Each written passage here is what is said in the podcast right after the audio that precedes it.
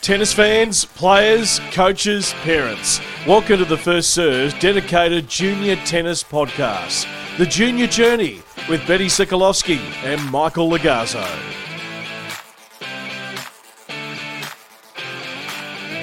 Hi, and welcome to the Junior Journey, the podcast where we dive into the world of junior tennis. From the triumphs, challenges, the pathways, the level and environment, we'll look to uncover the path to success, the Australian junior tennis landscape, and what it takes to succeed in this highly competitive sport. I'm your host, Beti Sekulovski, and I'm joined by co-host Michael Logarzo. Hey Beti, how are you? Awesome to be here with you, and I'm really, really looking forward to doing this podcast and uncovering all the things we can about junior tennis. I think there's so much information out there, so much misinformation as well, and a lot of questions are asked often about, you know, what do I need to do to become a great player and what journey do I need to take? So, you know, I'm hoping we can together unpack a lot of these things and help everyone to, you know, go through this journey a lot more effectively. If I ask you a question, Beti, what is junior tennis? Really big question, Michael, but I would go down the path of thinking that it's a developmental journey. It's a developmental journey for not only the athletes, kids, but also as a family.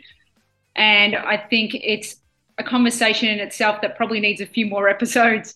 But uh, I do believe that it's there's so much to unpack when it comes to the foundations of a junior tennis player. What are your thoughts? I absolutely agree. I, th- I think it's all about development. It's about the end goal, and this being a platform to develop all the skills required for later on. So I think the long term focus is crucial. A lot of these players, a lot of these kids want to be pros. What do I need to do now to get to where I need to get to. So it's the future planning. It's a holistic development focus, um, not all tennis. So the physical, the mental is crucial, I think, preparing players for what's actually required later on. As you know, when you get to the higher levels, and even when you start playing, say, ITF juniors and travel a lot more, there's the cultural differences, there's the travel differences, and how we cope with that. So I think that's a big part of it. Um, it's absolutely about building foundations for future success. Most crucial part of the junior journey. Well, I guess yeah, you know, as coaches, we've probably had these conversations amongst you know other coaches and and and parents and and kids. I think being in Australia, we're geographically challenged, as we all know, with gaining the competition that we we probably would like uh, to keep up with the rest of the world. Knowing the level, I mean, how do you how do you explain that to a parent, a coach that maybe hasn't been a part of that level before?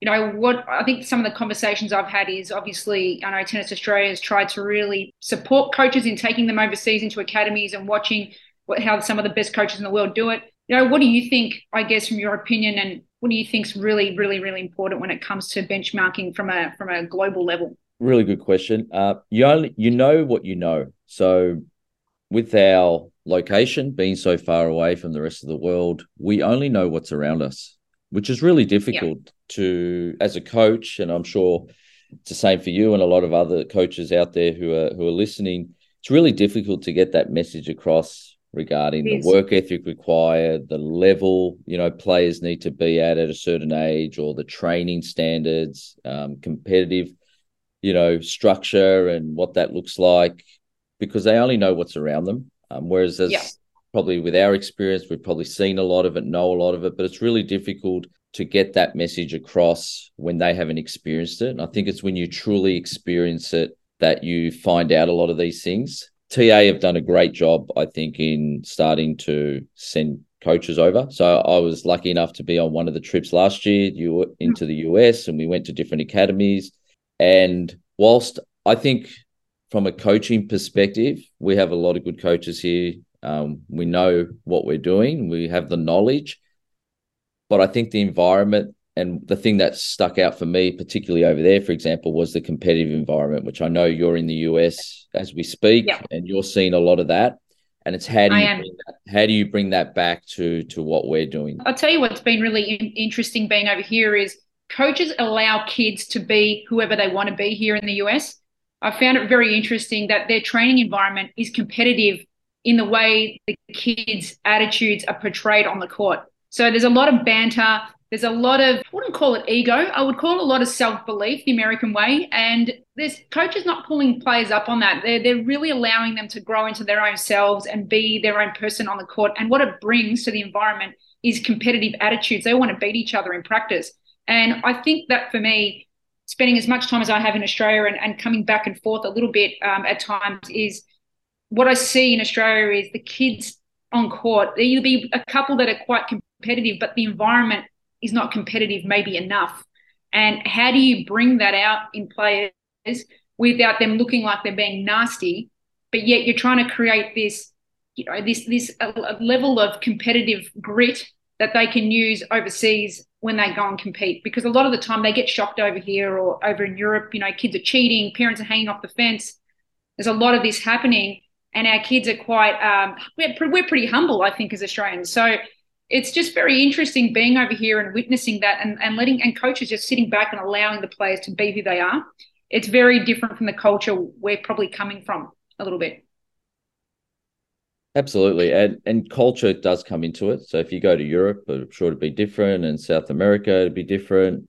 And it's it's taking the good, I think. So when we talk about knowing the level, it's not copying everything, but it's taking what are some of the good qualities that we can use and instill in our players, and and the hmm. competitive side of it, I think, and it's something I've learned as a coach over the years, is crucial. And I you can you can do a technical drill and make it competitive. And I think when you're yeah. trying to develop you know a competitive beast and and someone which is so crucial to be a really good player and what that entails i think it's it goes back also to coaches i think coaches need to yeah. know the level need to do the research especially if you want to work with uh, performance type players it, it's up yeah. to us to actually create the environment and put everything in place for these kids to be able to become the players we want them to be so you know, knowing what the level is is really important. So TA do a great job in sending teams over, and that's part of it is getting them over there, mm-hmm. exposing yeah. them to something different, what it's like, um, experiencing it, the the travel aspect. What do you have to encounter later on? You know, we probably find that a lot of our players, when they get to 16, 17, are in for a culture shock when they start traveling, you know, for five, yeah, six, are. seven weeks. Yeah in a row. So I think that's a big part of it. And, and not everyone's, you know, able to get into those teams and be able to go to these tournaments. So if there's a possibility that they can get over and, and experience it, it's more about getting the experience. You know, I'm all for it, encourage it. And they usually come back with a different mindset, a different perspective.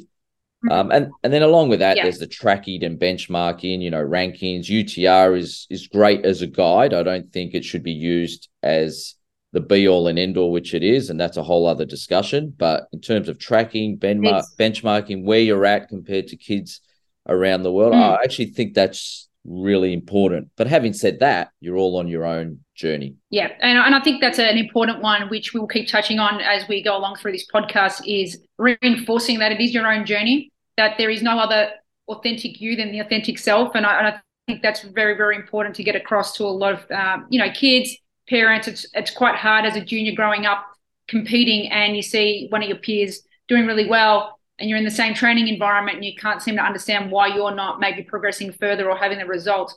I think it's just really looking at yourself, at your training environment, understanding what it is that you need at that time of your developmental journey. Um, and I think making sure that you're you're ticking off the things that you need to personally tick off to be the best version of yourself. And that's always a hard one um, maybe challenging one to get across at times because result is everything um, to a lot of parents who are investing the money. As we know, it, it can get a little, little bit, uh, a bit of a grey area. But I guess, Michael, what you know, we're looking at the landscape of tennis in our in our country across the board.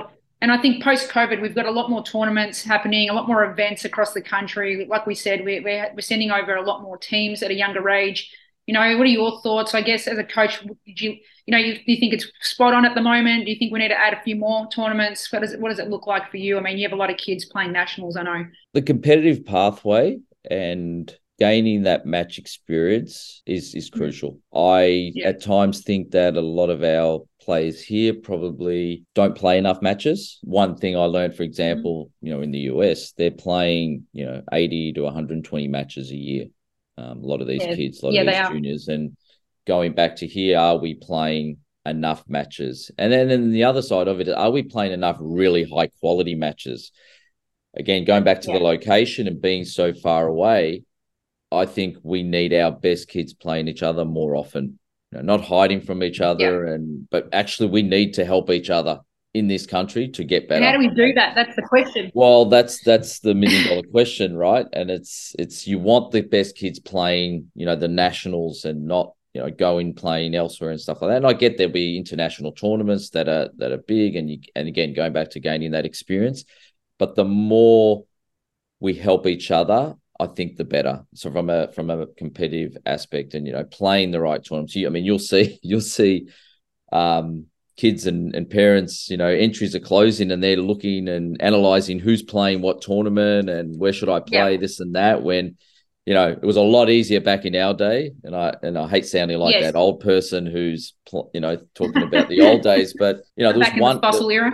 There was one tournament, and there was one tournament Monday yeah. to Friday, and everyone played That's it. Right. So everyone played the same tournaments. Yeah. You knew what tournament was there. It's almost like there's too many tournaments now. So whether that's a good thing, I mean, it's more competitive opportunities, more people get to play, but is it actually more beneficial for developing a certain level? I don't know. I don't know the answer to that, but that's you know a question to ask. But yeah. I, think it's crucial. Like I think we the kids need to be playing, and they need to look at it as an investment in their competitive makeup. So each match that they play, yeah. they are learning how to be players, how to compete, how to yeah you know, sometimes play ugly if you need to, how to develop that um, resilience, how to, you know, encounter difficult situations in a match. It's an investment in your um, competitive makeup. And I think yeah. by not playing and like one thing that annoys the hell out of me is pulling out of tournaments or and particularly pulling out of say console or match play. It's another opportunity to get better. And, yeah. and I don't think we see it as that. I exactly. say, well, there's nothing to gain. There's no points. There's no nothing. Let's not play it. So I think that's something, and that's a mindset thing. And we go back to, you know, what you said about being over there and your learnings and my learnings being in the US as well last year is it's all about the competitive side. They are competitive beasts. That's what they're developing, the mindset. And and I don't think we probably do that as well as what we could here. And that's an area we can definitely easily focus on. And I think it's up to us also as coaches I, th- I think touching back on that, the competitive element. I know, obviously, we, you know, as a country, have gone into categorizing our tournaments as, you know, 125s, 250s, five, you know, the thousands, signature event, nationals. So we've got a range of events there, and, and I think parents have finally caught on to a little bit of that, which makes it it provides a lot more opportunities to play. But like we've said, the, the tournaments are so far scattered from one end of Melbourne to another and again the quality of, of players just it just disperses. So i think what happens is it, it dilutes the draws and it becomes where one tournament gets maybe you know 10 players playing the other one gets about 20 whatever it is. It just lowers the amount of entries where you could be providing more competitive opportunities. And i think it's important for you know a lower level player to also see what a good level player is doing. So if you're around that just like we were probably growing up, I think you're always around, you know, players that were above you. It was great to see what they were doing. You so again, knowing the level, you at least knowing the level, what's around within your, your own environment um, to start off with, and I think that part's very important. Um, have you found it quite successful for your players? I guess uh, speaking to other coaches, having those different categories events this year, and obviously we're moving more into a point system. I think it's a lot better. Like I you know, applaud them making the change, TA making the change with that because I think it's a it's a really really good thing. And I understand the difficulty on. I don't think it, it doesn't matter what you do. I think it's there's always going to be pros and cons to it. Yep. And I I think I probably don't think the players have yet come around to it because they've been used to using the UTR. But I think having that incentive to qualify for a national event at the end of the year and how that works, and and there'll be some you know things that'll be tweaked as you go along. But I think it's it's good because for me, I'm always a believer that the more we can replicate what happens at the higher level in terms of yeah. structure, the easier it is to adjust as you go forward. All right. Yeah. So if they're used to this system, and and you probably find it a lot with players who then move into ITF juniors, where they yeah. start to understand that oh, actually, what I'm actually doing in the JTs doesn't really matter yeah. You know to get a ranking and to get into tournaments and they start to think a little differently. Yeah. Um but i i i, I think we ha- like there's a there's a good structure. There's enough tournaments out there. There's enough competitive opportunities. I just think people need to just compete against each other a lot more and and thrive on that, and and that includes practice as well, going back and and making everything competitive. From from a tournament perspective. I think it's great. We've got the JTs.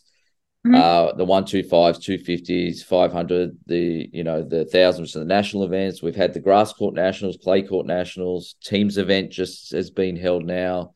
Got hard court nationals, so there's a lot of opportunities. And then on top of that, um, there's a junior tours that are going over. So there are teams over in Europe at the moment. You've got the World mm-hmm. Junior teams, the 14s, the Junior Davis Cup, Junior Billie Jean Cup. There's so many opportunities and so many opportunities for these players so many. Like there's there's so many, and you want them to embrace it and understand that the more they're doing it, the better it's going to be for them. The the more experience, the better mm-hmm. competitors I think will create. And it's no secret, the more matches you play, the better you get. So just keep playing those matches.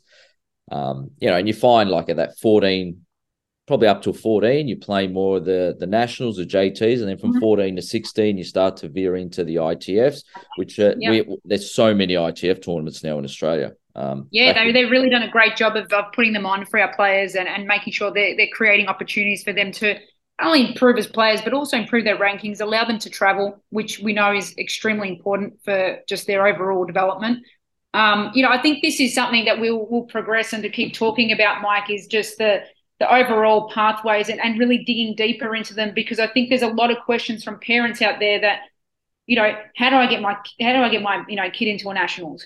What is an ITF? You know, a lot of them don't even understand at the moment what that is. Um, and overall, I think really explaining how that whole pathway works and how it links in. And I think we can dig deeper into that as we go along. Yeah, agree. Uh, question for you, Beti. The importance of the the tournaments and the competitive pathway for players. How do you find the balance with, you know, players and parents you have these discussions with between the importance of the tournaments, but at mm. the same time, making sure that it's all about developing for the end goal, which for most of them is to be a pro. Yeah, I think I think it really depends on the age of the player uh, and their goals. To be honest with you, I think you know younger younger kids, you really want to spend that that block that that ten between ten and twelve is you know really really important age to make sure your fundamentals are in place. Volume can always increase once they're physically stronger and they're more coordinated. And as we know, the physical aspect needs to be in place from a much younger age. I think we're even talking at eight years of age through to 12. Like that is a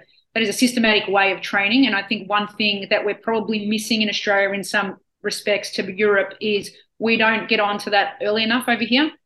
I think there's a lot of tennis balls and focus on uh, hand skills and rack, sorry, racket skills and all those sorts of things, but and technique. But we're not actually developing. I think generally, I don't think we're developing the athlete early enough. And this for me um, is just spending time in Europe. You see this a lot where that percentage of develop, physical development versus tennis is almost 50%, 50 50. And so I think once you get past the age of 12, as we've spoken about, is that, you know, you start to want to make sure that they solidify their their foundations, that they're pretty um, robust, and you know allows them to develop a game style that hopefully in future will provide them with weapons or a, a clearer identity of who they need to be. I think part, partly what I've experienced is, you know, we're getting sort of players at that 14, 15 age group where they still haven't fully grown into their bodies. They are not very clear on how they need to play. I, I think some of our cultural coaching across the country might be a little bit too technical sometimes. I think we could be a little bit more tactical based. Again, you know, how can you implement this in your own training environments to ensure that the players are very clear on what their game's about? So I think as you get older, uh, you know, it, becomes a, you know, as you get older, you want more competitive. You're going to have your training blocks. You might have them a couple times a year or two or three times, depending on where your development journey is throughout that period. Um, but I think as a younger, as a, as a younger kid between the ages of 10 and 12, I think you need to make sure that you're prioritizing development and providing competitive uh, opportunities throughout that that year or whatever training block and making sure they're still working on that because that is the true essence of a tennis player.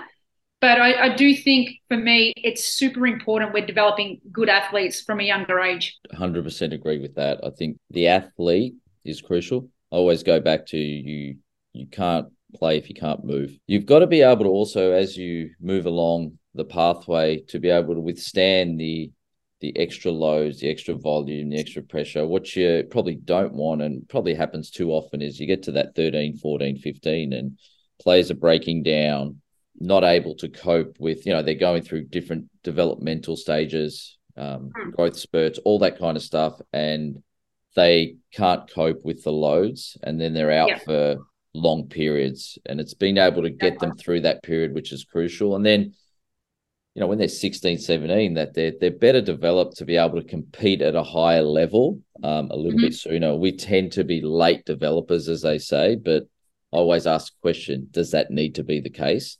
And I think what's happening, you know, in the pathway from say that eight to 12 and how we develop them um, yep. is crucial. And not from a tennis perspective, but more from the physical and the competitive focus that we're that we're trying to get out of them. So I think that's crucial. Um, would you say so? If we were to break down juniors and junior development, that you could sort of break it out in, into a couple of areas. I don't mm. know if you agree with this or not, but I look at the training is one area that we that needs to be a, a really good focus, making sure that it's you know holistic development focus, um, the volume that you are doing, making sure again that you are playing enough, but also understanding the importance of recovery. I don't think that's actually exactly. understood yep. well enough. Is that we we think more is better when it actually necessarily isn't. Um, the quality of it, so I think the quality is crucial. You know, we we hear a lot of players, well, I've got to do my 12, I've got to do my 15 hours, 20 hours, but how much of it is really quality quality? And yeah. the and how specific is it? You know, you go back to what you said before about your game style and being clear with what you're doing. Is what you're doing in your training really specific enough to you, or is it just some generic thing that you're doing and you're just hitting balls? Um, are you working on your game or you're you just hitting balls? And then probably another area is the pathway, the tournaments, um, how that works, going into you know TA programs, your individual programs, um, moving towards you know do I go to the pro tour, do I go to US college, understanding that and how that fits in and how that works for you, not for someone else. The support yep. system you have around you, so that's your coaches, your parents. Absolutely critical, isn't it? Absolutely, like you need to make sure that you have the right environment. We, we I find we junior tennis, and this would be everywhere in the world. I don't think it's isolated to Australia or anything. Is we tend to uh, be sheep a little bit, and we just follow. We're looking for a silver yeah. bullet, and we just go, well, you know, they're doing this, they must be doing something good. We'll go over there without really doing the research. So make sure it's the right coach, right fitness trainer, you know, dietitian, whatever you need. Make sure it's the right person for you, and not doing it because someone else is doing it or playing the same tournaments as someone else because they're at a certain ranking and we think we need to do that. No, it needs to be actually specific to you and where you need to head. And then probably most importantly, and it and it's probably leads on from the support system is the environment you're in, how important that is. Is it yeah. an environment that's allowing to you to grow and to thrive?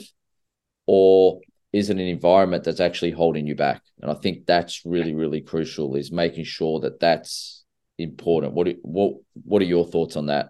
No, look, I totally agree with you. I, I, think you know environment. Whether you're you're a tennis player, whether you're a student at school, I think your environment makes you makes you grow, makes you uh, you know either feel like you want to keep you know an open mind growing, to developing, to improving. And I and I think it's it's the people that you surround yourself with is absolutely critical.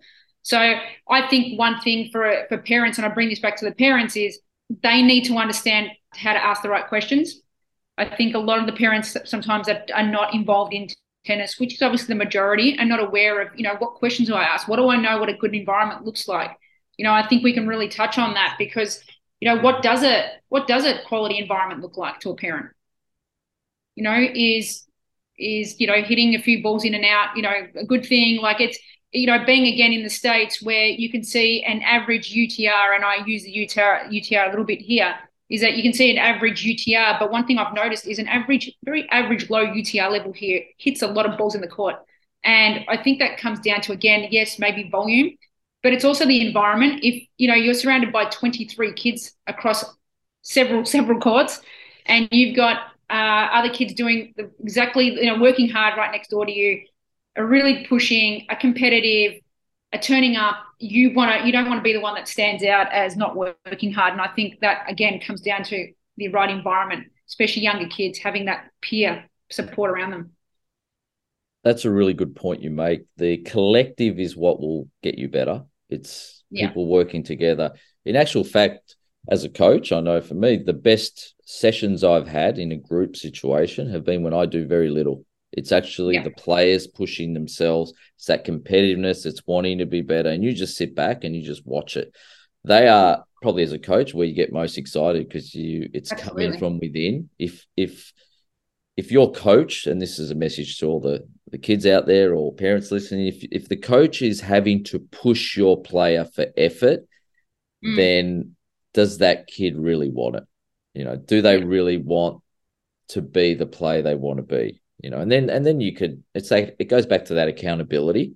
And yeah, coaches, yes, need to be accountable, but so do players. And I think everyone in the whole support system needs to be accountable and are we bringing our best and and not making excuses like if you're making excuses about this that and whatever coach tournament this and that blaming whatever then i don't think you're going to get very far.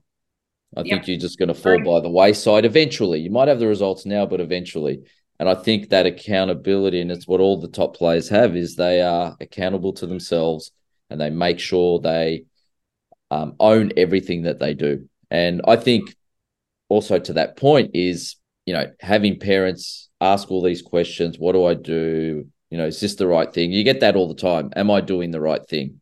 And i always go yeah. well go to google type in what's my training what's my pathway to becoming a pro and let me know what what you find and they can't yeah. find anything because it depends on the individual. It's all different. There's not one size fits all. It's not cookie cutter. Um, when you have that, yeah, you'll get some players that come out, but you'll churn out a whole heap of players who don't make it. So yeah. I think that's crucial. I think it's actually a coach's role to educate. Like we are coaching the players, but we are also coaching parents and everyone else and making sure that we're all on the same page. Question for you, Beti, again is how do you feel the parents' role and how involved do you have the parents in the journey of what you're mm. trying to do? It's a real, uh, it's a really big question, and I, you know, we hear this question a lot, and I think, look, parents are an instrumental benefit to the kids' development. Obviously, you know, they're the provider, they're the biggest supporters, they're sacrificing a lot of their family time to be traveling around the country, if not the world, with their kids. So we can understand, you know, the level of input and I guess desire and passion that they do show. And some parents tend to take it a little too far. I think they can overstep their their role in that place. But I, I, I think, look, I've had to have difficult conversations as a coach, as I'm sure a lot of coaches probably listening would would say. Yes, I've had to have some difficult conversations and ones that sometimes have kept me up at night. To be honest with you, um, but that's part of our role as coaches is to deliver honesty without being uh, hurtful. I think in ways that we want to be honest, we want to be realistic, and I think parents appreciate that. And it's in the delivery that that's, you know, how it's received well is in within the delivery. And I think when you're talking to kids, I think it comes down to their goals. You know, we have a lot of kids that say, I want to be number one in the world, I want to win a Grand Slam. Obviously, they don't really understand what that means. None of us really understand what that means. We've never won a Grand Slam, but I can tell you that it takes a lot of hard work, as we know.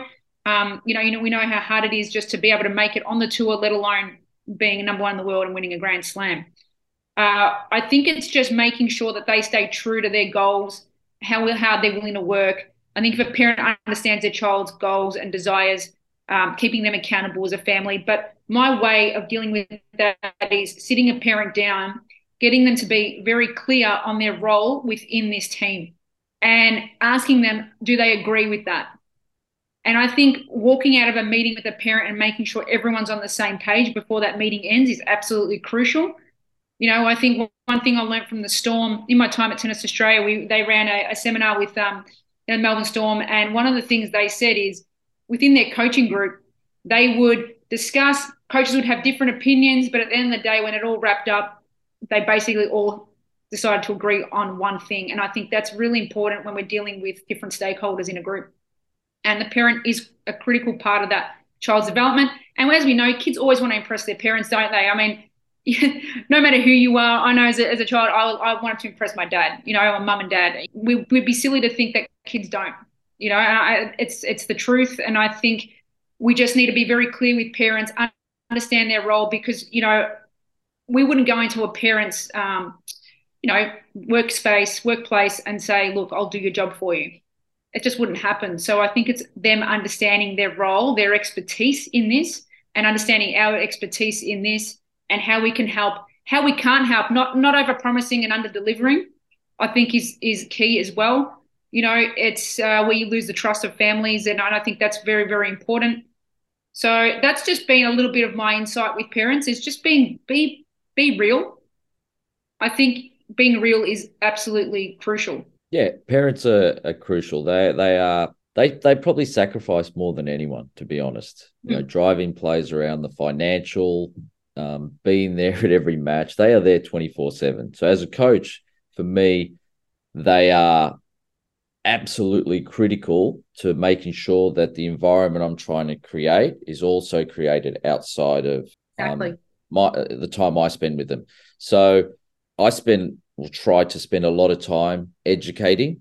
And it's really hard when they're starting their tennis journey and their tournaments and things aren't working out the way they want and they're not mm. sure what direction they're heading in to give them that that so that assurance that no, this is a journey, this is part of it, this is the learning is is is really, really important, I think, because yeah. that's when you start to second guess you know make decisions that are based solely on emotion or what's happening there and then and not looking at the bigger picture. And i think that's as coaches we see that but when you're in it day in day out it's very difficult. So i think i like to keep them involved. I like to let them know exactly what i'm working on what i'm doing. Um, mm-hmm. hopefully they feel comfortable enough to be able to ask me different things and and text me and and whatever they need to do but I think it's it's really critical. But as you, you made a really good point, understanding what everyone's role is and making sure everyone's on the same page. As soon as someone's say outside the circle and thinking differently or doing different things, then it will never work out. You know, that's when the relationship is broken. So it's making sure that everyone is on the on the same page and basically ignoring the white noise outside and the quick fixes and stuff and just making sure you stick to your path that's that's right for you.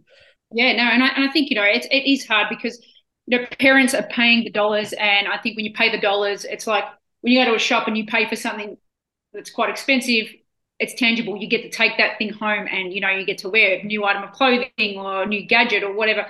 With tennis there's no guarantees. You're spending your money and it's a sacrifice. We call it a sacrifice for a reason because there is zero guarantees that you know that your child will become a professional tennis player. Maybe their pathway might be college tennis. Maybe their pathway might be coaching. Maybe their pathway is completely nothing to do with tennis at all.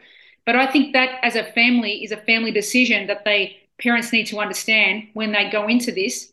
It's not a guarantee, and really checking in with your kids and making sure also the athlete and the child is actually held accountable for, like we spoke about before, is what are they bringing to every session? What are they willing to sacrifice? What are they willing to do to deliver on some of their goals? And as coaches, it's our role to make sure that we turn up with the best intentions and making sure that we're putting our best foot forward to help them. What are your thoughts? Absolutely. I always ask parents this question pretty early on or when they, they, they when their child starts to play a bit more competitively and starts to have some results and stuff like that, I said, are you prepared for your child to come to you at 15, 16 and say they don't want to play tennis anymore? Mm, and point. you see the see the look on their face. And then you start to figure out, okay, is it your journey or their journey? Right. Yeah. But the reality is that could happen. So it, could. it happens quite often. It's about creating the right environment. And sometimes and this is where education I think is important, and and coaches included. So I know I've grown over the years, and I've changed different things, and I've done some self development where I've changed my approach on how I um, try to allow the players to grow over a period of time, and I think educating the parents and making sure that they they understand their role and how important it is is is critical to that. But that's a question I ask, and it's a it's probably a question they've never asked themselves because they probably think no, that's not possible. Every kid, I think, me included, I don't know about you, but I know I did when I was a junior, and I've had a lot of players, even who you know played a high level, have gone through this. Is they'll get to a certain age and they'll go, so I'm going to put all this work in, and I might not make mm. it. Do I want yeah. to do this? And that's the reality of it and you can put your head in the sand and not think. But there's a lot of questions asked. And the other one I say to them, are you prepared also for your child to at some point basically not want to listen to you when it comes to tennis because it will happen. All right. And, and that's and, a hard one for a lot of parents. You know, I've, um, I've, I coach a lot of girls. And one of the things is, is, you know, fathers are very close to their daughters. And that is a real hard one for a lot of dads to take is when the daughter no longer, I'm sure it happens with boys as well, is no longer wants to take your advice, no longer sees you as their hero, you know, or you're their role model. Um, they want to kind of spread their wings and be their own self. And, and I think it's t- that's, a, that's a great sign. And I think for any parent out there, they, they should be seeing that as a great sign of independence. They're going to make mistakes, but, you know, they need that independence. They need to learn from their mistakes to develop further. This needs to happen. Um, and, you know, one thing, and I, again, we'll go into this a little bit more, but as a 17 year old girl, especially, I think most 17 year old girls start to hit that crossroads in their career where they're not probably getting the results they want. So they're kind of tampering with the idea of going to college or maybe going as a pro. And it's a hard time. And, you know, then you got year 12 on top of that. So it's a bit of a pressure cooker a little bit there for a lot of girls at that age. And I'm sure with boys, it's the exact same thing. They go through the same sorts of things. And it's just a time for a parent to sit down and just take the pressure off you know any their child a little bit and have those discussions because things do change and their priorities do change like everyone else's so i think that's an important one but mike i want to sort of just we're going to wrap this up I, I, kind of wanted to touch on some of the great results we're having obviously across the country um, with some of our you know top juniors you want to touch a little touch on a little bit of you know how the how the juniors are going at the moment yeah there's a lot going on the 12s 13s 14s i think they're they're overseas. Yeah. I know one of my players is overseas in a 12s team. So they're gaining that experience fantastic. overseas, which is fantastic. And, you know, I'm all for that. Um, we've had, you know, basically from the start of the year, we've had the grass court nationals in January, the clay courts in April, which I was lucky enough to go to and see a lot of the the talent coming through and and the competition that was was ahead. We had the teams event last week, so these are great opportunities for the best players to get together. And then at the moment. And then we've got some ITF tournaments going on. So there's some yep. J60s in the Gold Coast, which are going on as we yep. speak. And I think that's a great thing to get more of our players exposed to that international level and then move on to um, the Pro Tour, hopefully. So, you know, we've got our number one girl in the mm. ITF juniors, Emerson Jones, who's 15. She's been really impressive this year, hasn't she? Really impressive for someone that age. She's ranked 19 in the world, and she lost in the round of 16 at the French juniors to the eventual winner, which I think is a great effort. Really big ground in the last 12 months and improved a lot. Hmm. And you know, I've got the Wimbledon juniors, got two boys in the main draw, Hayden Jones yep. and Charlie Camus. And then in the oh, girls, we've got two in the main draw. Emerson Jones and Lily Taylor. So it'll be good to see how they go and how they're testing themselves against the best kids in the world. And I, I purely think it's exposure. They just need more and more matches um, against yeah. these kids. So it's Absolutely. great to see that happening. And we've also got, at the moment, we've got five girls in the top 100 of the juniors and mm-hmm. three boys in the top 100 which is fantastic not a bad effort so if we can get more of these younger players around the 14 15 16 you know, with the ITF circuit that we've got in Australia, playing a lot of these events, and then hopefully then moving on to, you know, the Grand Slams and these bigger international tournaments and and then get the exposure that the Europeans have had probably since they were 12, 13, where they're playing each other constantly and exactly. you know, having those tough matches, which that's what we want. We want our our kids competing against the best in the world as often as possible and where possible. So there's a lot going on. Um, there'll be more that we'll uncover as we go along from a tournament perspective and some of the players and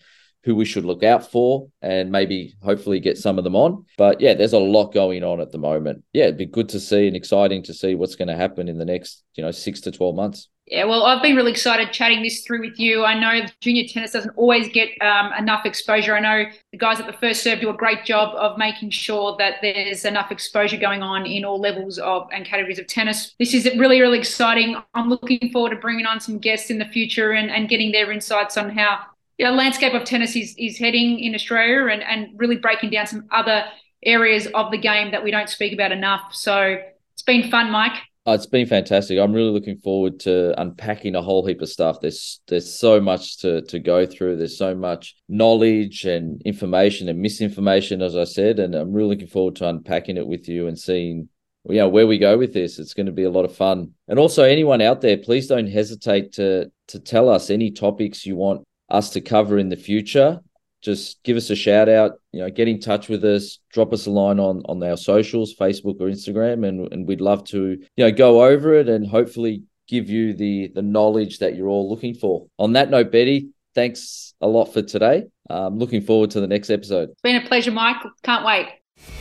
The First Serve is your home of tennis at thefirstserve.com.au. Log on to find out all the details of our live radio show, other podcasts, read weekly features by our team of writers, and follow us on social media Facebook, Twitter, Instagram, TikTok, and subscribe to our YouTube channel.